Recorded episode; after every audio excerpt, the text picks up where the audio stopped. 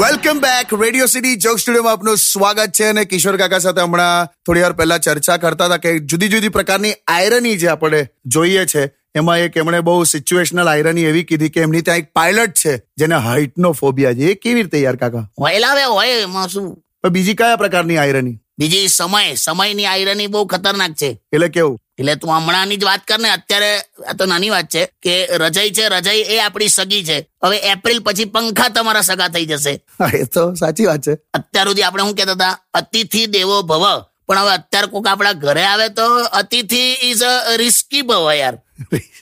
Risky બહુ હા તો સાચી વાત છે ને યાર આજથી દોઢસો બસો વર્ષ પહેલા બધા ઘોડા રાખતા હતા ઘોડા હા હોર્સ ઘોડા પર બેસીને જતા હતા અને માત્ર જે અમીર લોકો હતા ને એની પાસે જ ગાડીઓ હતી હા અત્યારે બધા પાસે ગાડીઓ છે ને જે અમીર છે એની પાસે ઘોડા છે જો સાચી વાત છે હા. તો પછી સમય નહીં આ બધી આયરાની છે એમ બીજી ઇન જનરલ તમે કઈ જોઈએ એમ એવું તો બધી બહુ છે ઓ બાપા તું આવા એક બેસ્ટ એક્ઝામ્પલ ઇન્ડિયામાં હા એકસો વીસ ની સ્પીડ પછી ઓવર સ્પીડિંગ નો ગુનો લાગે હા તો ગાડીઓના એન્જિન બસો ચાલીસ ની સ્પીડના શું કામ બનાવો છો પણ હવે એ તો હવે કાકા આખું ટેકનિકલ આર્ગ્યુમેન્ટમાં જતું રહે યાર ટેકનિકલી તો હું પણ બધું બહુ લાવી શકું જો હું અત્યારે એવું કહું કે ઓક્સિજન છે ને ઓક્સિજન હા જે આપણે શ્વાસ લઈએ હા હા હા ઓક્સિજન એ સ્લો પોઈઝન છે હે હોઈ શકે આપણને હું તને ટેકનિકલ કહું છું હો ઓક્સિજન સ્લો પોઈઝન છે જે પંચોતેર થી સો વર્ષની અંદર માણસને માર નાખે હવે આ હે આ તો ગૂંચવાયો ને